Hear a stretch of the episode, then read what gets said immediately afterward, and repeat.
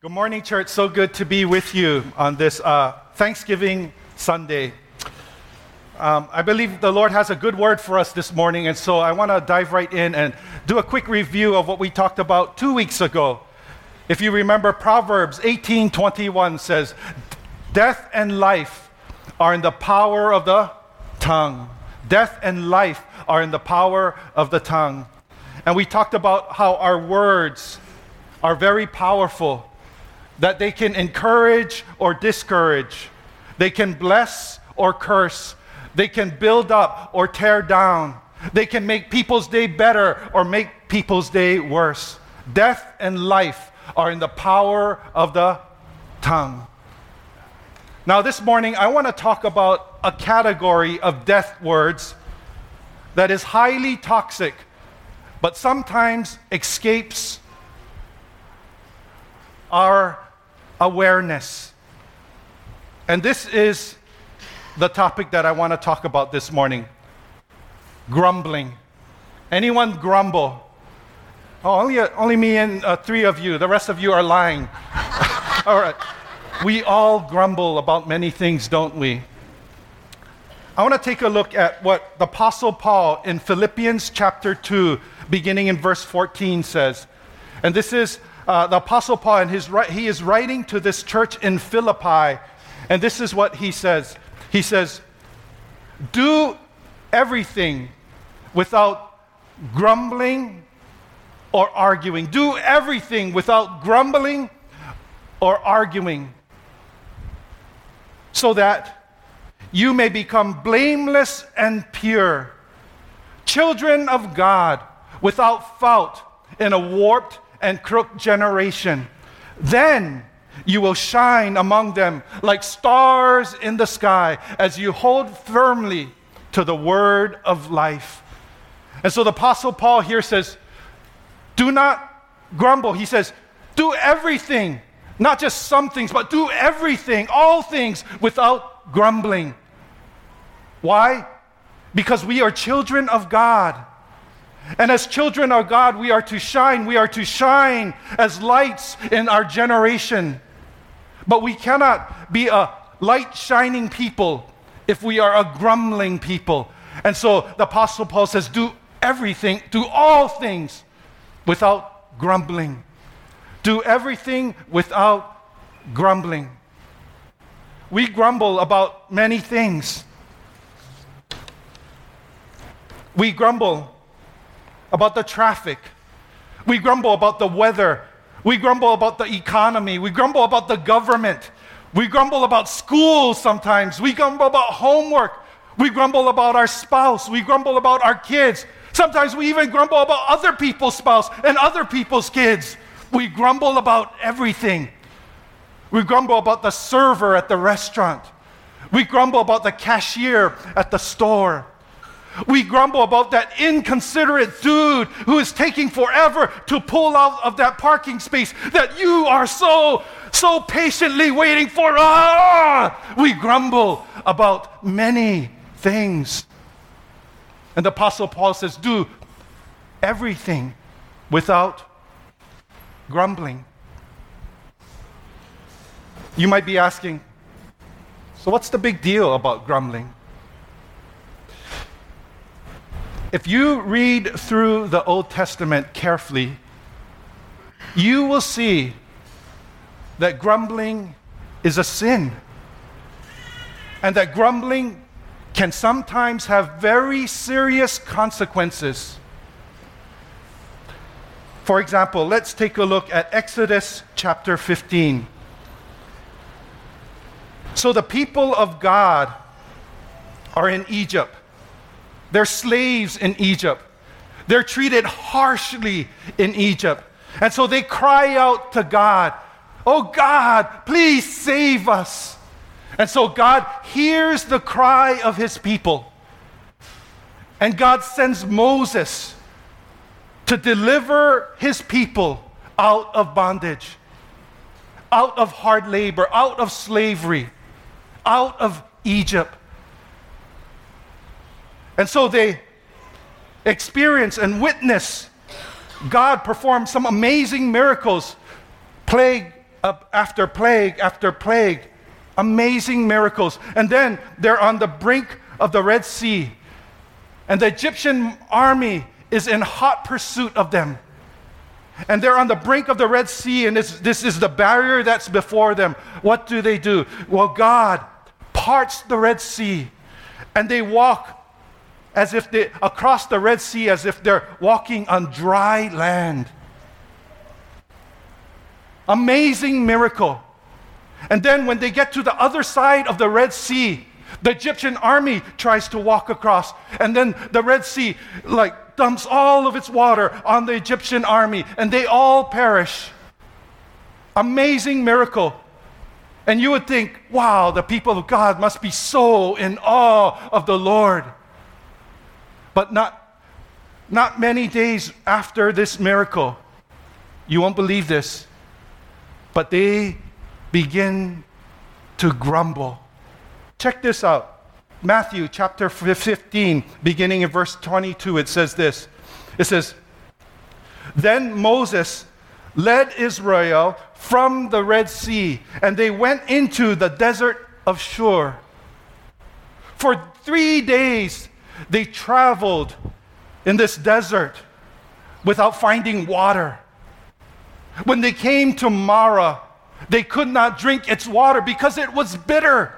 And then watch this carefully. It says, So the people grumbled against Moses, saying, What are we to drink?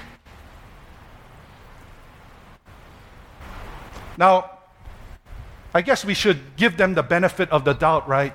I mean, they've been in the desert for three days. I mean, I would be thirsty after three days, so maybe we should give them the benefit of the doubt. Maybe it's okay for them to grumble. Maybe this is just this one time. And so, God miraculously provides water for them to drink. He turns that bitter water into sweet water. And so, the people of God, they're refreshed by this water. You would think that the people of God are appreciative and they're, uh, they're grateful and they're giving thanks and glorifying God, right? Wrong. Nope. You see, here's the problem with grumbling grumbling begets more grumbling. Grumbling begets more grumbling. Take a look at what happens next. Exodus chapter 16, beginning in verse 1, it says this The whole Israelite community set out from Elim and came to the desert of Sin, which is between Elim and Sinai. And this was on the 15th day of the second month after they came out of Egypt. And watch this closely. It says, In the desert, the whole community grumbled against Moses and Aaron. The Israelites said to them, If only we had died by the Lord's hand in Egypt. At least in Egypt, at least there, we had pots of meat that we sat around and we ate all the food that we wanted. But you have brought us out into this desert only to starve this entire assembly to death. They began to grumble. You see what grumbling does? Grumbling poisons the heart. Grumbling corrupts and contaminates your thoughts. Grumbling pollutes your speech. No one is starving to death. They were slaves in Egypt. They were in bondage. They didn't sit around pots of big pots of beef stew. They didn't uh, eat all the buffet that they wanted. They were slaves in Egypt. But that's what grumbling does. And so God, He's gracious. He's long suffering. He's very patient with us. He's very merciful. And so God provides his people with manna, with bread from heaven for them to eat. You think they done with grumbling now? Absolutely not. You see, here's the problem with grumbling grumbling begets more grumbling. Take a look at what happens next. Let's take a look at what they grumble about next. Exodus chapter 17, beginning in verse 1. It says this. It says the whole Israelite community set out from the desert of Sin, traveling from place to place as the Lord commanded.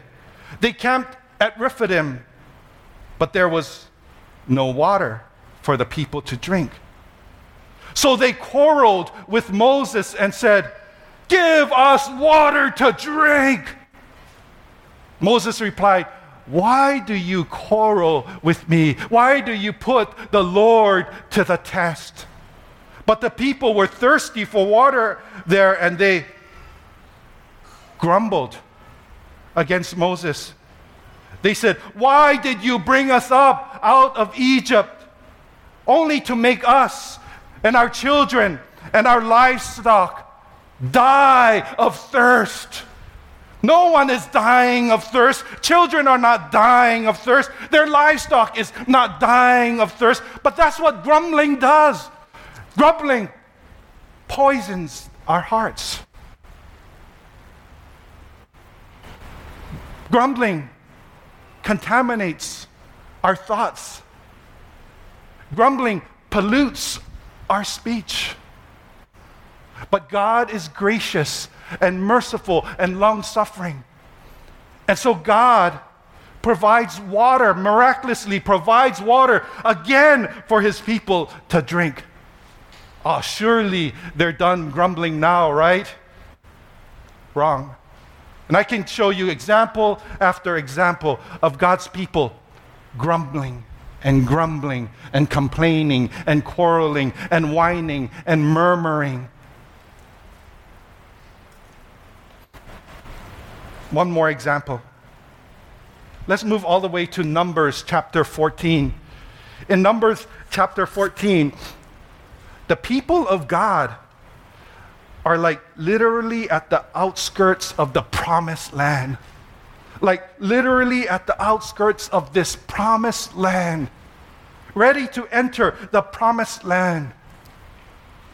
And then they send 12 spies, and these 12 spies go out, and they're supposed to recons and scout the land.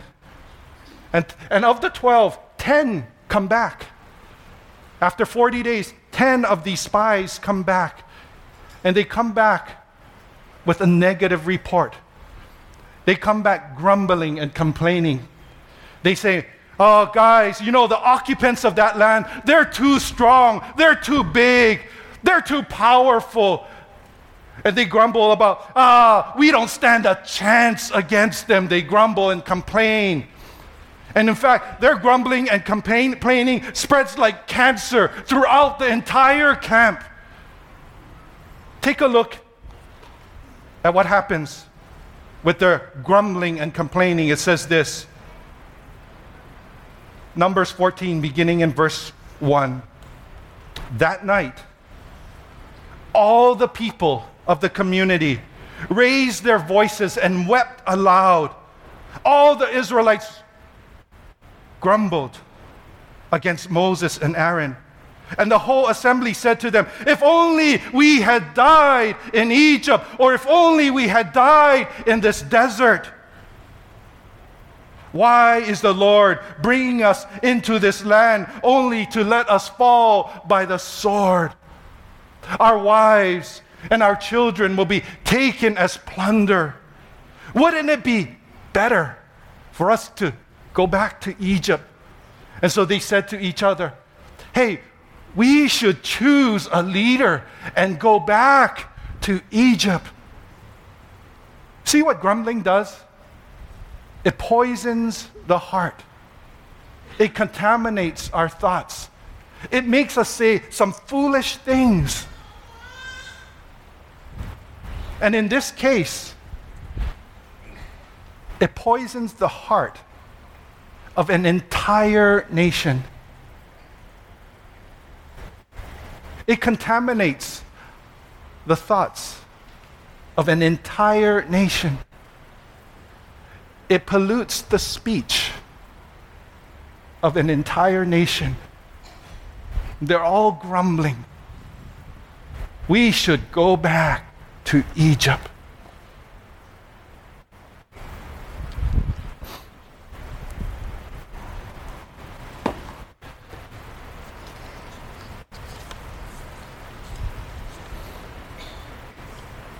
God can take our grumbling, but there comes a point when enough is enough. Listen to God's response. You won't like this. It's in Numbers 14, beginning in verse 26. It says this The Lord said to Moses and Aaron, How long will this wicked community grumble against me? I have heard the complaints of these grumbling Israelites. So tell them, as surely as I live, declares the Lord, I will do to you the very things I heard you say. In this desert, your bodies will fall, every one of you, 20 years old or more, who was counted in the census and who has grumbled against me. Not one of you will enter the land I swore with uplifted hand to make your home, except Caleb, son of Jephunneh, and Joshua, son of Nun. Grumbling is a spiritual problem with spiritual consequences. And in this case, tragically, an entire generation was not allowed to enter the promised land. The sin of grumbling can have some serious consequences. You see, grumbling is unbefitting for a child of God. We were not created to grumble. We were created to give thanks. Psalm 136 1 says this it says, Give thanks. Give thanks. Give thanks to the Lord, for he is good. His love endures forever. We were not created to grumble, we were created to give thanks.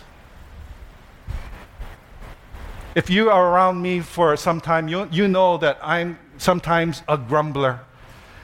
And so recently I thought, I'm going to challenge myself in this area.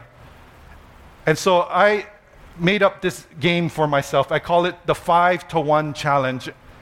And so what happens is, if I find myself, when I like, I'll find myself grumbling, I'll, I'll just catch myself grumbling. And then I'll turn that grumbling into thanksgiving and I'll, I'll, I'll, give thanks for five things. And so I've been doing that recently. Um, here's an example. Just yesterday, we were at the uh, drive through at McDonald's and we're just get, we're getting ready to go to the Ko'olina out, uh, Thanksgiving outreach. Thank you for all of you that went and uh, volunteered there. And so I forgot to um, make my wife coffee uh, yesterday morning, and so I thought, okay, we'll go through drive-through, we'll grab a cup of coffee, and so she, uh, we can be on our way. And so we're, we're behind this truck, and, it's, and everything's moving rather smoothly. And then I order my large coffee, and this truck in front of me is right at the payment cashier window, and I'm right behind them. And I, I, I kid you not, one minute passes Two minute passes. And the lady behind me starts beeping and yelling, Move your damn, oh, move your bleep truck. And I'm like, whoa. And, and I'm thinking, okay, this is a time, I, and I'm ready to complain too. I mean, her grumbling is making me want to grumble. And I'm like, oh, grumbling is starting to come out. And so I'm like, time to give thanks. And my wife is cracking up when I'm giving thanks. She's like, what are you doing? I'm like, I'm giving thanks. And uh, so I said, Lord, I thank you that I have a car. I thank you that I have AC. I thank you that there's a McDonald's with coffee that's already prepared. I thank you for the lady that's grumbling so I don't have to. Thank you, Lord thank you so much for that I get to use my credit card because I don't have any cash. Then I just keep on giving thanks, and my wife is cracking up. You see, we can actually turn our grumbling into thanksgiving. We are a people that were not created to grumble. We are a people that's created to give thanks. Give thanks to the Lord, for He is good. His love endures forever. Here's another one. The other day I was at Foodland, only had two cashiers. And I, I, don't like lines. Oh, and this line was both lines, long line. I'm like, oh no. And so I caught myself grumbling. And so I said, okay, time to give thanks. And so I just began to give thanks for crazy things. I was like, Lord, thank you that I don't have to grow my own potatoes. Lord, thank you that I don't have to raise a cow. Thank you, Lord, that I don't have to milk the cow. Lord, thank you for eggs so that I don't have to have chickens in my yard. Lord, thank you so much for a grocery store that is so convenient. And you know what? You'll begin to give thanks for things that you actually take for granted. Man, this morning I was just starting to give thanks, and I gave thanks for the clean water that comes out of my pipe. I gave thanks for toothpaste and my toothbrush. I gave thanks for floss. I gave thanks for a towel. I th- gave thanks for a, a roof over my head. I gave thanks that I had clothes to wear. I gave thanks for all the people that volunteered to help at Ko'olina. I just conti- started to give thanks, and you, uh, you do it. You try the five to one challenge. You will actually be surprised at how many things that you are grateful for that you take for granted. Try it this week. Five to one challenge. When you find yourself beginning to complain, catch yourself and says, I'm going to start to give thanks. Give thanks to the Lord, for he is good. His love endures forever. We were not created to grumble we were created to give thanks. Let us pray.